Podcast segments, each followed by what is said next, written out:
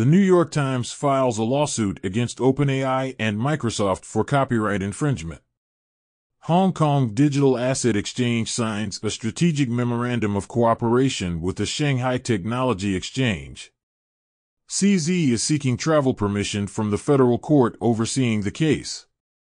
There has been a liquidation of $89.46 million across the entire network in the last 12 hours, with shorts accounting for approximately 64%.